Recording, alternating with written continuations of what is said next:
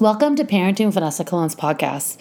Today's topic is something that you know is on everybody's mind right now. It's going back to school. So you know this is for teachers parents and educators of any sort that are working with children especially coming into school after not being in school last year. So i have had the privilege of working with summer together program which placed kids in my camp this summer which some of these children have been, literally been out of school the whole time which we all know because the district kids were not, you know, the school was closed. So that makes sense, right? Well, let me tell you, the first day, oh my goodness. uh, yeah, I mean, some of the kids, and these are things to expect. And I guess this is why I really want to do this podcast is that you know, to understand that your expectations going in should be just like a blank slate, like just no expectations and see what happens and what comes your way, right? Because what I found was the first day I was like, oh, this is camp, but you know, it's laid back. Yeah, there's structure and, you know, there are expectations, of course. But let me tell you, you know, kids are leaving the room. So they think they're home. They're, they're thinking they can eat when they want, which, you know, they're hungry. I get it. But, but at home, like, you know, you can eat whenever you want. So the rules are very different. Um, like some of them couldn't even tell me their ages you know, or what grade they're in. And so I do work with some, you know, a little bit higher level children with special needs or not, but some are not, don't. But, and especially like the, the, the youngest ones, like they were just like running around, like they're like, peace out, I'm out of here. and you're like, what just happened? And as we're like going back, like these are the expectations, you know, that teachers are to have. Like you need to sit, wait, wait in line, you know, um, raise your hand. I mean, these are things, I mean, I almost feel like you need to take a step back and say, okay, wait a minute, what's happening? Because these kids haven't been doing it for the last year, year and a half, and they've been on Zoom, right? So in your parents' home or their home, right? And, and it's kind of like what happens, happens. And if kids having a tantrum, the parent has to work. I mean, it is what it is. Like you give into the tantrum, and, and like I fully get that. I would probably be doing the same thing. Um, very much understandable. So as we're going back, I just want to give some tips on things on just you know making sure that the expectations really are just classroom management first of just here are the basic expectations and maybe having three goals you know, like I don't know, not not leaving when not asked, um, this is how you wait in line. I mean, having visuals are really helpful, like putting tape on the floor so each child knows where they're sitting, you know, having a schedule on the board. And if they're really young, I mean, a picture schedule versus words. So these are the things that help, but really going over it and limiting the language, right? So it could be first, then first we're going to do this, then we're going to do this, not give a whole length of things. Because some kids, you know, we don't know if they're processing issues as they're coming in or what else is what else they're coming with. Because let's be honest, not everybody says everything that's going on. You know, sometimes parents are like, well, let's see if the teachers figure it out. Not saying that's right or wrong, but everyone has a different approach, right? So here we are at this camp, and all we got was a phone number of the parents. You know, of course, we sent out the, the emergency information and everything else, but we had no background coming in. And I got to tell you, um, that was very stressful on my end because there were just different learning differences, different, you know, auditory processing stuff going on. And so trying to figure out, and I'm so over the top on making sure that I have quality. So, like, I actually didn't add, like, they could say, How many kids can you take? And I only took six, but I also have a one to four ratio, and I kept it at that. So, if a kid was having, you know, a really hard time, especially coming into school and leaving their parents, and there's some separation anxiety, we had the staff to be able to take care of it. Um, I'm at my parents' house, and you're going to be able to just hear this in the background uh, of them talking. So I apologize. But, and they just like to scream. So I apologize. But what I was going to say is this is like the expectations really should be about just learning how to be a student before you go in into teaching anything, right? Um, even down to, and like, and if they don't know their age or they don't know what grade they're in because they've missed a year and they're not sure exactly what's going on, it's not surprising. These are the things that I was actually like, whoa, what's going on? Like, there's a bunch of stuff that these kids are missing. And, you know, it's just, it's very difficult for them because they have missed a whole entire year. Again, I apologize for them screaming in the background, but my mom's out going upstairs to talk to my dad versus yelling. So we're on the right page.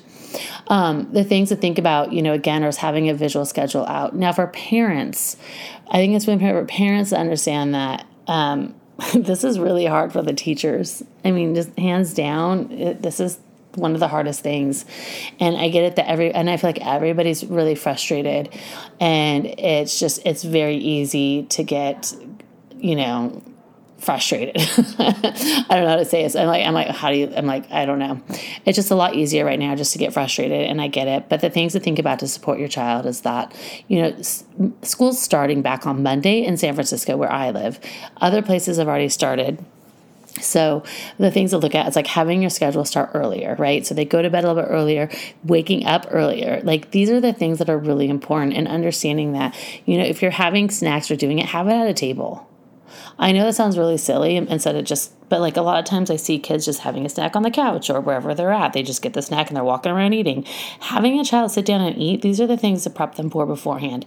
Now, as a teacher, um, sending out the schedule before and having the parents talk to the child, like, what is the schedule? Is there a break area? What are the rules with COVID? Like, let's be honest, like having a mask is very difficult to understand things. Even when I'm at a restaurant and I'm trying to take an order and I'm trying to listen to the waitress and it's a little bit louder, it's hard for me because I can't read lips of what they're saying. So these are things that, you know, by now a lot of children are used to wearing masks, but understanding that if you have like a, a speech delay or you have any learning differences, it is going to be more challenging. And so these are the things to think about as you're going in. Is just how are you going to modify the work? You know making sure if you're giving directions writing them down on the board too uh, which will be extremely helpful um, and and understanding that you know some kids they might be in first grade, but they're not really reading much, right? So, like, you want to make sure you have pictures plus words, and you want to make sure that you're giving warnings for the transitions and and the time that you're doing it, and always checking in, and and then making sure the transitions from one activity to the next, like you're giving warnings, five minutes, four minutes, three minutes. Don't just say, oh, it's time, we're moving on to the next thing. Well, it's on the schedule. No, you didn't warn. And a lot of times kids have a, if it, the transition's too fast, you're going to get a child that's, that can go to zero to 60 very quickly, right? They need that time to process, to finish what they're doing, to end their, what their project is, and then they can move to the next thing. But again, going back, if you're looking at kindergarten and first grade and they've been out, I mean, they have, I mean, you're ba- learning some of the basics again. And so really understanding that you know, your first day might be more challenging than the average day, especially when you don't have that and just have those expectations of like, okay, well, once you get to know your kids, you're like, okay, well, they do know a little bit more than what I thought, which is a good thing. But if you if you walk in the first day, like, okay, we're just we're just here to teach the basics, and then we can go into teaching. That's the best way that you can start is teaching these kids that haven't had any support in the classroom in the last year, year and a half. Now, um, you're going to have these kids that like to walk out of class. You know, I've already had this, like, I think we went back for a couple weeks and I've had a couple of kids decide to, like, I don't know, I'm out, so I'm just going to walk. And this happened at my camp too, where they just think, okay, well, I'm just going to go out the classroom. And you're just like, wait a minute, um, that's not what we're doing right? So I think the biggest thing is going over the safety rules at the beginning of the class, explaining to the parents, the parents talking to the child about it. But again, getting the schedule. The schedule is the biggest thing, right? Kids need to sleep. And so recently I was just diagnosed with sleep apnea. And I got to tell you, I didn't realize how foggy my brain has been for all these years until I actually got this machine to help me sleep. Because sometimes I'm up, I'm just waking up in the middle of the night and I'm not really getting full sleep. And I remember a couple years back, I was work, I was talking to this um, venture capitalist firm about this tech thing about doing data on children with sleep apnea and just how sleep really does affect you. And so in my mind, like the more that I'm like the more that I'm able to sleep, the better I'm able. Like my patience is so much. More, I'm already patient as is, but I'm just more patient. And I also found myself having a ton more energy. So making sure that the kids get the sleep that they need, or their head is going to be on the desk. I mean, because let's think about it. They've been zooming at home, at uh, the, and you know I mean, I had one kid even, it's like, I have to go to the bathroom and like literally took the computer in with them. And you're like, no, don't do it. I mean, we are a very small school, thank goodness, and nothing. But he just thought, you know, uh, this is what we're going to do. We're going to stay on. And we're like muting the, we're like blocking everything. I'm like, oh my God, these kids. So, these are the things to think about, but I think the biggest thing is really getting your kids ready. Also, driving to the school what is the morning routine going to look at? Like how are like who's going to greet them when they're at the door? Who's going to you know where is their seat if they already have that if they already have the seats available? Where are they going to be sitting? Where can they take a break? And also where are the bathrooms you know, these are huge things. I mean, and you're probably thinking, well, other kids have been there, but there's new kids that might not know where the bathrooms are. And so you want to make sure that the, all the kids are knowing the expectation on what's happening. So as you're moving into that direction, you're going to have more kids hopefully listening more and not like taking off and, you know, eating, just taking out their snack when they want to take out their snack, but just having a very clear, concise schedule. And, you know, maybe on, on two different walls, you're having the schedule in two different places so they can see both things of what they're doing, right? These are the things you need to think about about as you're going back because honestly, like from what I saw this summer, um, there's a you know a lot of regression. And on some just some of the stuff that like you would think that they would know um, and that was hard for me to see like what ha- what I what I've witnessed this summer and just what it's going to look like next year. Yes, the kids are going up a grade, but do they have the foundation? Um, do they get the skill set to move up? So, you know, if you look at it this way, if you keep moving a child up and there's these holes in their learning, it only gets harder, right? And I think a lot of time, well, I know a lot of times behaviors happen when the child is going up at grade level, but yet it's almost like they're just sliding them by. And then there's these holes and everything gets harder and harder and harder to the point where like it's too hard to keep going, right? So I had a kid come in after years, and when we assessed him, he was at a second grade level. No, he was at a third grade level in math, and he's in seventh grade. And there's, you know, learning differences and dyslexia and stuff like that. I actually whited out all the papers and I put him at a second second grade level to build his confidence and work on that. And he was able to do it. But we had to start from building the confidence up first. Like, I'm not going to throw a bunch of worksheets at the level that you're supposed to be at, which I know most teachers aren't going to do that. But you want to look at where the children are on, on academically. And from there, you take that step back. And you, and I always say, like, it's always better to go where the ch- what the ch- where the child knows to build their confidence to get them into the next level because a lot of times if they don't have the confidence that's when they're going to shut down and that's where you're going to get the anxiety. So these are the things that you want to think about as you're doing this. But as we're going into the school year, you know, making sure that the sleep and the transitions are huge. As a teacher, having a blank slate, like, okay, right now we're just doing, we're just going to teach the basics and, you know, building that trust within the classroom. And then what is it, what is the school district's rules on what are they wanting to do with, with the COVID regulations, making sure they, can, the children understand that. I've gotten a couple books on like social distancing, what COVID is, what a pandemic is when we started. But again, when we got, when I got these kids from the Summer Together program and they've been out of school, understand I've been in school with my kids, so the, we've been very consistent. But when we add six new kids into our pod or our group at camp, and they haven't been in school for a year, it was like I don't know. I mean, it was just like full rain, man, whatever they wanted, they could do. And you're just like, oh my gosh.